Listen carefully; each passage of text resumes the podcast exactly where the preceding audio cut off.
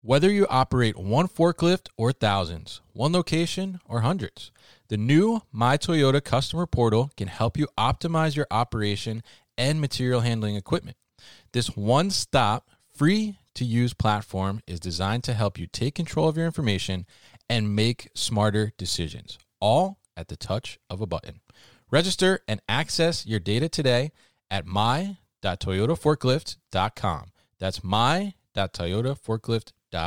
Welcome to the first of a two part conversation focusing on StayLinked and VDC Research recent study making supply chain resilience work. Keeping up with ever demanding warehouse operations.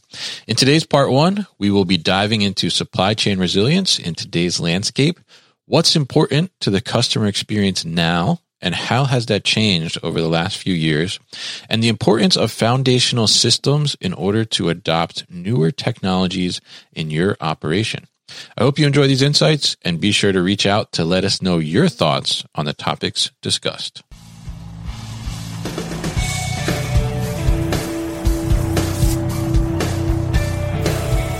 The New Warehouse Podcast, hosted by Kevin Lawton, is your source for insights and ideas from the distribution, transportation, and logistics industry.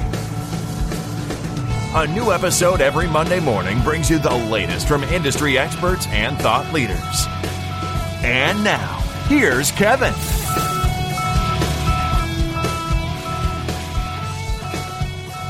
Hey, it's Kevin Lawton with the New Warehouse podcast here, and I am joined today by Justin Griffith. He is the CTO at StayLinked, and also David Krebs. He is the EVP of Enterprise Mobility and AIDC with the VDC Research Group. And I'm going to be joined by them today because we're going to talk about a recent research study that was conducted by uh, David and a VDC Research Group on behalf of StayLinked, and it's called Making Supply Chain Resilience Work keeping up with ever demanding warehouse operations. And as we know, warehouse operations are definitely ever demanding, but they're also ever evolving as well as we see lots of technology come into play here. And we're going to talk a little bit about that and what the market is seeing and how they're interpreting technology, utilizing it, adopting it, maybe not adopting it. And, and we'll see a little bit about that. So before we kind of dive into some of the findings and the understandings of, of this report, David, why don't you give us a little brief overview about the study? What was the intention and some of the background on it? Certainly, happy to. So, first of all, just a brief introduction to VDC research and, and the work that we do.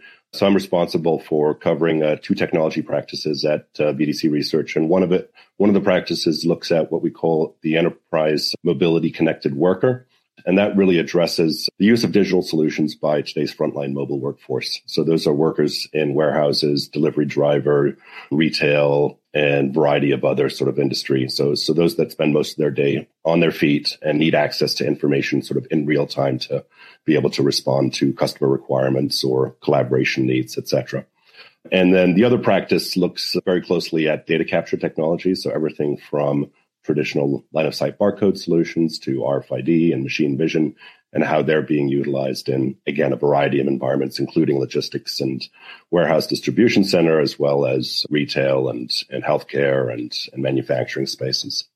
So we've been doing this as an organization for many, many years and been working with the StayLink team for the last couple of years on a, on a piece of research. And really the intent here or behind the research was to produce a report on a annual or every eight, 18 month basis to really be able to sort of monitor and, and track trends over time as it pertained to warehouse logistics technology investments. And one of the initial sort of, I guess, hypotheses or, or, or points that we wanted to emphasize in the research was that, you know, warehouse and logistics technology decision makers were being faced with sort of a barrage of new technologies, mm. and many of which certainly have the opportunity to address a lot of the complexities and challenges that they were facing. But we also wanted to look at how well they were responding to either trialing, piloting, testing, and the challenges that they were facing. Were these technologies mature enough? Was the infrastructure or their infrastructure mature enough to be able to effectively test them? Did they have, you know, sort of the necessary understanding and the capabilities and the resources to do so? So that was, you know, one of the things that uh, we were hoping to measure and test over time with the research. So this paper that we uh, just published is the second version of the research. The mm-hmm. research was conducted over the course of the last 12 months. So the time during which we have done this research has been during some of the most, I would say, dynamic, disruptive, whatever you want to call it, uh, periods of time. Yeah. Uh, when we look at sort of the warehouse and logistics spaces, so certainly interesting to have that as a backdrop. Uh, but but but essentially, it's a primary research-driven piece of piece of content whereby we've fielded a survey amongst I think it was around you know 250 technology decision makers mm-hmm. that were involved in sort of their warehouse operations and making decisions around warehouse technology decisions.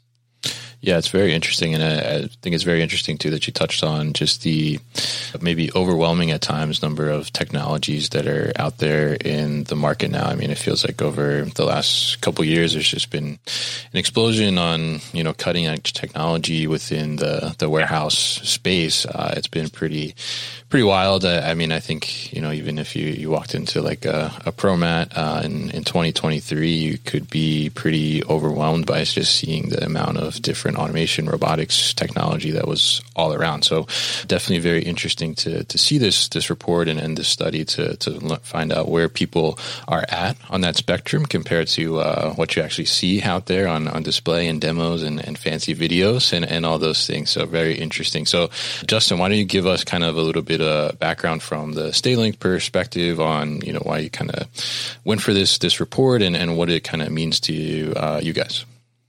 Yeah, so we do a huge amount of sort of technology investigation. Mm-hmm. You know, we have a number of customers who would be investigating all of these different technologies, and we we just kind of kept feeling like almost like the hype of a lot of the new technologies were sort of running away with it, and we wanted to look at kind of building this year over year perspective of of the technology and of the adoption and how much of of that was was actually panning out mm. right how much of the adoption could actually be shown in the data um, but we also wanted to look at uh, a different dimension for the survey and, and tying that to the age of the warehouse management systems mm. and that was sort of an angle that we sort of felt was being not really looked at in a lot of the technology strategy analysis was going, okay, you know, how old is the system that you need these things to talk to? Because a number of the technologies were, were just sort of talking about that part of it like it's the easiest bit. Mm. You know, like, okay, yeah, we've got this great new technology and it's going to have this huge impact on your warehouse and on your operations. And all you got to do is just hook those things up, right? That's the, that's all you have to do. Yeah. And what we were finding was that's where it was falling down. We had this hypothesis that that had a huge impact on the success or failure of an adoption of, of any number of technologies and that they all kind of had uh, the same drawback that that was a huge element that that was kind of being ignored. And i think it's interesting sort of what we found in the data this correlation between those two data points, the age and the, the investment of the warehouse management system and a company's ability to adopt and have success with new technologies. Hmm. So I think we're on year two of this. I think we're going to continue to find that those two affect one another. You know, there's there's a causal link between those two data points. Yeah, absolutely. And I think it was interesting to to see that in the in the study as I, as I read through was that you know there is kind of this I don't know if you would call it maybe a, an awakening a little bit right of, of realization that you know there we need to invest in technology to be able to to keep up and and you know be uh, competing against competition and just be able to deliver on on consumer expectations. But the also realization that hey maybe this this WMS or this system that we've been holding on to for you know x amount of years is not necessarily going to allow us to adopt those types of things. And maybe we need to upgrade. Maybe we need to look at some different type of system. So, I mean, tell us a little bit about from your perspective, like how. I mean, how important as we look at all these new technologies that are coming out? I mean, how important is having that foundational system in place to be able to accelerate and, and evolve your operation? Well, we found, you know, just to to pick up on Justin's uh, point that he was making. I mean, the research was fairly clear on this point, and and mm-hmm. some of it, I guess, is fairly intuitive, right? When you're thinking about, you know, introducing or integrating new technologies into an environment that's, you know, sort of already operational. And so one of the questions that we were asking, you know, in the research is, you know, what is the age and what version of WMS are you, are you currently running on? And we, you know, provided a couple of answers, starting with most current and then going back, you know, several generations, et cetera. And so the comparison between this most recent, you know, of research and the uh, the first one we did a couple of years back was the uh, the respondents that said that they were on the most current version increased from about 30% the first time we did the the research to about 45.5% mm. the second time or the most recent time we did the research. So I, I do want to throw a caveat in here in the sense that this while this is a representative sample, it is not the same sample you know, each time. So we didn't ask the same exact organizations, but we okay. did take a representative sample of organizations. So you can make correlation between the two. So, so that was a huge jump. And I certainly point to, you know, again, going back to what we, what, you know, what, what's transpired over the last 24, 36 months. I think the emphasis on supply chain, supply chain operations, the, even the notion of supply chain resilience, mm-hmm. uh, which has become a sort of a bit of an in vogue term, has has certainly elevated. And I think it, the investment and and maybe e-commerce was at sort of the epicenter of this, at least recently. Mm-hmm. Uh, but sort of the the notion of supply chain as a boardroom topic has, has has certainly increased as well. And I think that a lot of organizations, you know, took to heart some of the supply chain issues that you know that had transpired. Not that they would have been able to effectively address them with you know any level of modernization, uh, right. but certainly they could have been better prepared. Mm-hmm. So, so I think that we did see an accelerated in investment in upgrading or modernizing their underlying infrastructure because when looking at those that had a you know quasi modern or up to date infrastructure versus those mm-hmm. that were running on you know three versions behind four versions behind and comparing that to their ability to, again, take advantage of newer technologies, be able to integrate them more seamlessly, get, you know, address time to value more effectively. There was a direct correlation between those two groups and sort of the issues they perceived as a result of those. So, so again, I, you know, some of it seems very intuitive, but the reality is that, you know, a lot of times in logistics spaces, you know, the, this has been a, you know, sort of sweat your asset type of environment. It's not unusual to see, you know, sort yeah. of legacy WMS systems that, you know, had been coded, you know, years and years ago and no one remembers who's done the coding or where the documentation is. I mean, those are yeah. still, you know, very much today's realities. So, so that, that, you know, that certainly came through in the research. And so it was, I, I guess, you know, reassuring to see that be, you know, sort of validated by the research that we conducted. I love the sweat your asset, by the way. I, I saw that mentioned in the, in the, study there as well. So, Justin, what about uh, your thoughts there? We'll be back after a quick break. You hear a lot about supply chains these days because if the past couple years have taught us anything, it's that an efficient, well managed supply chain is absolutely critical to keeping businesses successful and consumers happy. I'm Will Haywood and I host a podcast called All Business, No Boundaries, where we talk about supply chains how they work, what happens when they don't, and the innovations that are redefining what's possible in the world of logistics. Join me for insightful interviews with thought leaders and industry experts. We discuss how optimizing supply chains can break down the barriers that are holding businesses back. That's All Business, No Boundaries by DHL Supply Chain. Listen and subscribe wherever you get your podcasts. I think you know, in talking about the supply chain resilience, I think David's absolutely right in that, you know, most companies are not logistics companies, right? They have a logistics operation. Mm. And so when they looked at investments, it was kind of like, is it broken? No, then don't, don't go fixing it. Yeah. Right. And so I think, you know, we've had the, the sort of clearest example of what could go wrong over the last couple of years. And okay, can you plan for that? Could you address that? No, but it did highlight sort of where these investments could have helped people fare better or respond quicker. But I also think it shed some light on the technology discussion as a whole. When we talk about these technologies, you know, are we saying they're ahead of their time?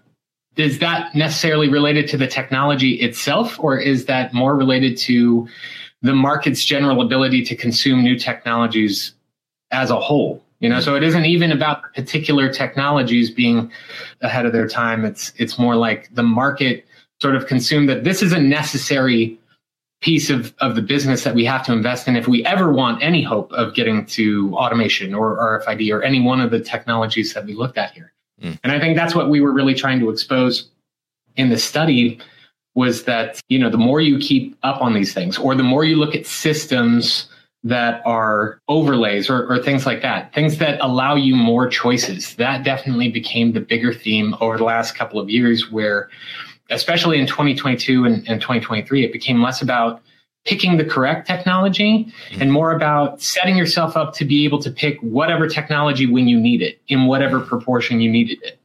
Right. So it might not be picking AMRs and going all in on AMRs. It was more about set me up on a system, on a platform, on, on a WMS that can give me AMRs if I discover I need it. Mm. Right. I need options right now. And uh, I think that's what we're seeing play out in a lot of these technologies. There's not kind of one technology to rule them all. And in truth, there never was. There's not going to be some great replacement of, you know, any one particular technology over the other. It looks like it's going to be 10% of this and 15% of that and, and sort of this, this mix of different technologies. But the underlying system is what allows that in the first place.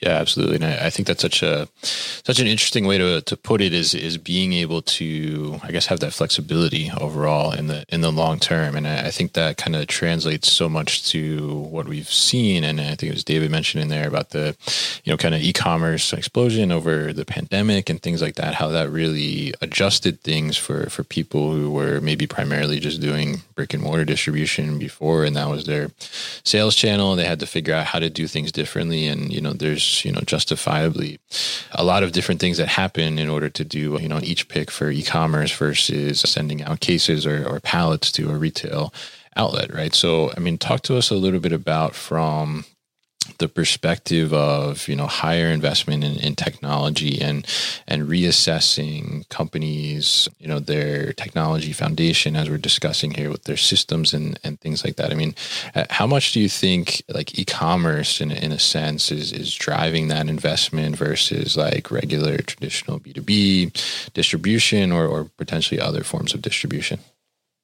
yeah, I might I might go back to sort of this this theme of, of supply chain, you know, resilience mm-hmm. again, and maybe try to answer it in the context, you know, of that. Again, I, as I said before, it's become it's not necessarily that new a term, uh, but it certainly has is one that has gotten a, a fair amount of um, mind share over the last couple of years. And oh, yeah. from our perspective, you know, yeah, for sure, it's you know, it's really about the agility, right, and the ability to respond and the flexibility to be able to respond, you know, effectively. As as Justin mentioned, no one could have predicted, you know, the disruption or the level or the you know the impact of the disruption that supply chain operations experienced during the pandemic. But there were certainly organizations that were better prepared to respond and and I guess quote unquote fared better. And that from our perspective is those that you know sort of had the infrastructure in place, had the practices in, in place that provided that necessary agility. And what does that really mean? I mean, when we look at sort of traditional supply chain risk management, that's really about a very inward like within my own organization within you know what can i can control and how do i respond to risks? I think you know when we're thinking about sort of supply chain resilience it's really across the entire supply chain as it should be. Now it might be a bit of a fool's errand. Supply chain is super complex and involves you know, yeah. hundreds or tens if not hundreds of organizations. So the idea that you know you can canvas you know that uh, effectively is a challenge but fundamentally, it comes back down to, you know, and, again, not to sound too trite or try to sound too trite here, but it comes down to the visibility that you have and the ability to make decisions in real time, you know, requires a certain level of visibility into operations. And that visibility is enabled by certainly operational um, procedures, but also the technology that is being used to support those operations. So put it in the context of, you know, e-commerce versus traditional B2B. I mean, certainly in e-commerce, what we have seen has been, I, w- I would probably say, a greater level of innovation and a mm. greater sort of acceptance of some of the advances that we've seen around supply chain uh, technologies, especially when it comes to automation. I mean, I think just the pressure and the volume and the speed required certainly drove that. And you throw into there some of the, you know, challenges around labor and access to labor and effect, you know, effective application and use of, of labor, you know, sort of really forced the sort of e-commerce organizations to, you know, to sort of advance sort of their capabilities. So I think that they were probably at least recently uh, at the forefront of that you know whether they're the lion's share or you know traditional b2b is the lion's share i mean i think that's debatable but we've certainly seen a, a you know a, level of investment around automation to provide that flexibility because e-commerce you know the theme over the last years you know and again not you know just because of the pandemic even leading into it was sort of omni-channel multi-channel sort of capabilities and to be able to do that you really need and to do it right you need to have visibility. If you're fulfilling from a store versus a, a traditional right. fulfillment center versus a warehouse versus what have you, they have to; those systems have to speak to one another. Otherwise, it's it's you know, and and you, you're dealing with you know item level decision making, item level interactions, you know, customer experience, customer engagement rests on that one experience, on that one transaction. So you got to get mm-hmm. that that one right. You know, otherwise, I mean, you're gonna you know you're gonna deal with a lot of sort of customer service related and dissatisfaction related issues. So so I think that that's certainly where we've seen a little bit of sort of the emphasis around innovation over the last couple of years. Yeah, I think I think that's one of the things that I end up in in that conversation a lot, where it's kind of like is is e-commerce driving it? And yeah, it it is for sure. Mm-hmm. E-commerce is is a market. It is not the market. You know, like e-commerce concerns certainly affected uh, a huge amount of, of retail customers, particularly during the pandemic, and that became a huge focus. And obviously, a huge amount of investment. You know, a huge amount of innovation. But I do think that also uncovered kind of where people had to look at things holistically. So e-commerce resulted in a huge innovation leap in picking, for example, but then it could be bottlenecked further down the chain at shipping or something, you know, you have something that's a thousand percent more efficient, and then you shove it into a system that is not a thousand percent more efficient on the back end. Mm. You know, you could by doing the right thing, by succeeding in that one thing, you could actually end up kind of getting hurt. So I think it's it's been really interesting uh, to look at that. You know, and when you look at the larger market as a whole, if you make bolts for bridges, you don't care about any of that stuff. You know, if you're in lumber yeah. or something, you don't you don't care about any of that, right? But some of those same concerns traverse all of that. You know, locationing is just as relevant to them as as to e-commerce, and those underlying systems are what feed all of the other innovation that that we're talking about and sort of where it's all headed. So I think that's one of the interesting things that the report sort of sussed out year over year mm. was in 2021 and 2022 by a mile the number one priority was speed. If you weren't talking about how you were making things faster, you weren't winning deals and by like a 50% margin, right? The next next one was about labor optimization, but the distant third was was accuracy. Mm-hmm. So it was just kind of get the box out the door. Don't care what it, you know, if it's the right one or whatever, right? But we can see now in the data those things sort of pulling even a bit. You know, getting the the accuracy almost doubled. The the accuracy as a strategic initiative almost doubled. And I think that's speaking to the customer experience. Like David was saying, that's becoming much, much more important. It's not just about getting the box out the door with speed. It's about making sure that the customer has a good experience. And I think it's also interesting that the labor optimization also pulled even with speed yeah. and that it kind of implies people are more conscious of you know the holistic supply chain and getting more out of the resources that they have you know getting better result from from what they have operating in the warehouse today i thought that was one of the most insightful bits out of the whole report mm.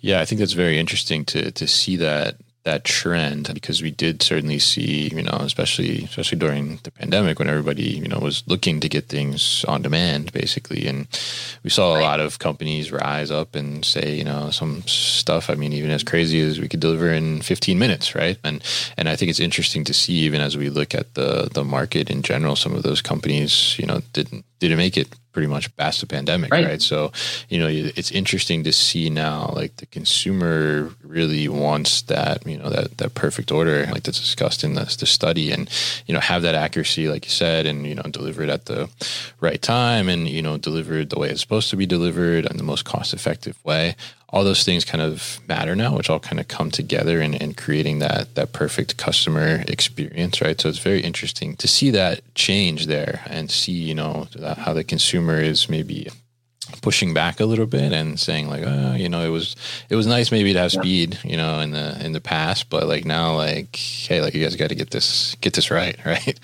right. So Yeah. yeah. so I think it's very interesting to see that change as you mentioned there, Justin. But uh, you know, we mentioned in there a couple of times about the labor optimization as well, and I, I want to dig into that a little bit. So we are going to hold that thought right there, and we will continue the conversation with Justin and David on the next episode of the New Warehouse podcast. Be sure to tune in as we dive further into the conversation around gaining more productivity from your workforce utilizing technology and discuss some of the top technologies on the minds of operations decision makers. For more information, head to thenewwarehouse.com and check out the show notes. You've been listening to the New Warehouse Podcast with Kevin Lawton. Subscribe and check us out online at thenewwarehouse.com.